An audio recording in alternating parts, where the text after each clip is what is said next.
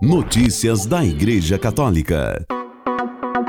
Terça-feira, 30 de janeiro de 2024. Hoje é dia de Santa Jacinta Mariscote, um exemplo de dedicação total a Deus.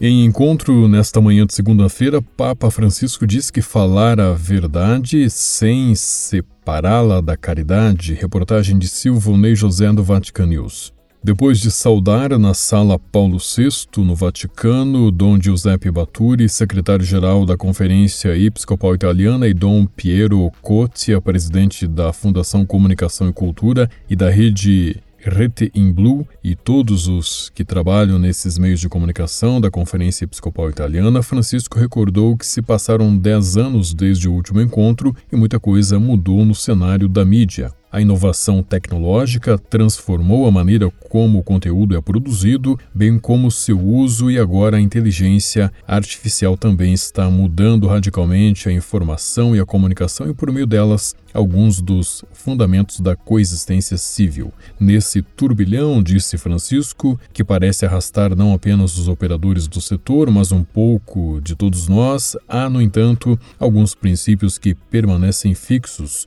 como estrelas para as quais olhar a fim de se orientar e não perder o rumo. E mais uma vez o Papa enfatiza a importância de incorporar a fé na cultura, particularmente por meio do testemunho, contando histórias nas quais a escuridão ao nosso redor não apaga a luz da esperança. É fundamental lembrar e viver esse pertencimento. Então Francisco indica três palavras para continuar no caminho de trabalho dos comunicadores. A primeira é a proximidade. Todos os dias, disse Francisco, por meio da, da televisão ou do rádio, vocês estão próximos de muitas pessoas que encontram em vocês amigos de quem podem receber informações, com quem podem passar um tempo agradável ou descobrir novas realidades, experiências e lugares. E essa proximidade também se estende aos territórios e subúrbios onde as pessoas vivem. Eu os encorajo a continuar a criar redes, a tecer laços, a contar as coisas boas e bonitas de nossas comunidades, a tornar protagonistas aqueles que geralmente acabam como figurantes ou nem sequer são considerados.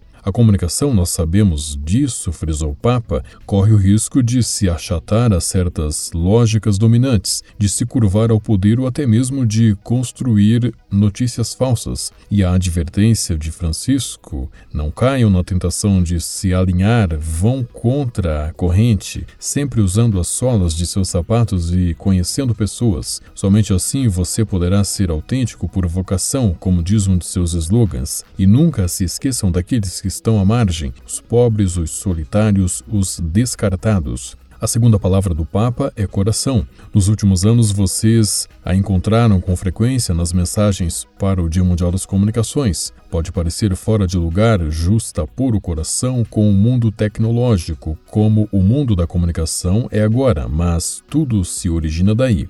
Não se pode observar um fato, não se pode entrevistar alguém, não se pode contar algo a menos que se parta do coração. De fato, a comunicação não se resolve na transmissão de uma teoria ou na execução de uma técnica, mas é uma arte que tem em seu centro a capacidade do coração que torna possível a proximidade. Isso torna possível abrir espaço para o outro, afastando-se um pouco de si mesmo, Liberta-se das correntes do preconceito, falar a verdade sem separá-la da caridade. Nunca separe os fatos do coração. E depois, ter coragem. Não é por acaso que coragem deriva de cor, coração. Aquele que tem coração também tem a coragem de ser alternativo, sem se tornar polêmico ou agressivo, de ser confiável, sem ter a pretensão de impor seu próprio ponto de vista, de ser um construtor de pontes. A terceira palavra é responsabilidade. Todos devem fazer sua parte para garantir que todas as formas de comunicação sejam objetivas, respeitem a dignidade humana e estejam atentas ao bem comum. Dessa forma, poderemos consertar as fraturas, transformar a indiferença em acolhimento e relacionamento. A sua profissão tem o caráter de uma vocação. Vocês são chamados a ser mensageiros que informam com respeito e competência, combatendo as divisões e a discórdia, e sempre lembrando que no centro de cada serviço, cada artigo, cada programa está a pessoa. Prossigam nesse caminho, concluiu Francisco, lembrando-se do que seu patrono, São Francisco de Sales, costumava dizer: não é pela grandeza de nossas ações que agradamos a Deus, mas pelo amor com que as praticamos. Notícias da Igreja Católica. Em entrevista publicada ontem no jornal italiano La Stampa, o Papa Francisco diz que depois de falar na congregação geral com os cardeais antes do conclave de 2013, foi dado um aplauso, inédito nesse contexto. Mas eu não havia sentido o que muitos me revelaram depois. Esse discurso foi a minha condenação, entre aspas, disse o Papa, referindo-se à sua eleição. Logo ao sair da sala do sínodo, um cardeal de língua inglesa que me viu e exclamou: Lindo isso que você disse, lindo, lindo. Queremos um Papa como o Senhor, e eu não tinha percebido que estava nascendo uma campanha para me eleger, disse Francisco. Até o almoço de 13 de março, aqui na Casa Santa Marta, algumas horas antes da votação decisiva, enquanto eu comia, me fizeram duas ou três perguntas suspeitas. Então, na minha cabeça, comecei a dizer a mim mesmo: algo estranho está acontecendo aqui.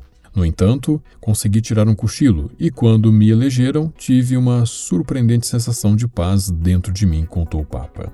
Em 13 de março de 2013, às 20 horas e 19, hora de Roma, o cardeal proto-diácono Jean-Louis Turan anunciou ao mundo que os cardeais reunidos em conclave haviam eleito o cardeal Jorge Mário Bergoglio, papa da Igreja Católica, e que ele havia assumido o nome de Francisco. Sobre sua saúde, o Papa comentou que há algumas dores, mas agora está melhor, está bem. Notícias da Igreja Católica. Dois homens mascarados abriram fogo no domingo, 28 de janeiro, em uma igreja em Istambul, na Turquia, durante a missa e, segundo informações, mataram uma pessoa durante a consagração. O vigário apostólico de Istambul, Dom Massimiliano Paliunuru, disse à IWTN News que um homem foi morto durante a consagração no ataque à igreja de Santa Maria no distrito de Sarıyer, em Istambul. O ministro do interior turco, Ali Yerkadia, confirmou que o ataque aconteceu por volta das 11h40 hora local e que foi iniciada uma investigação em grande escala enquanto as autoridades trabalham para prender os agressores. Notícias da Igreja Católica. Mais de 70 cidades brasileiras irão receber a partir de 1 de fevereiro a peregrinação das relíquias de Santa Teresinha. A primeira cidade do Brasil a receber as relíquias de Santa Teresinha será Trindade, em Goiás, e a última será São Paulo, no dia 1 de outubro, dia da Santa. É a quarta vez que a urna com as relíquias de primeiro grau vem ao Brasil. As relíquias são um fêmur e ossos do pé da Santa da Pequena Via. As relíquias expressam a dimensão missionária da Santa que tinha o desejo de percorrer a terra e anunciar Jesus Cristo e informou a Ordem dos Freis Carmelitas Descalços no Brasil, a agência ICI. Notícias da Igreja Católica.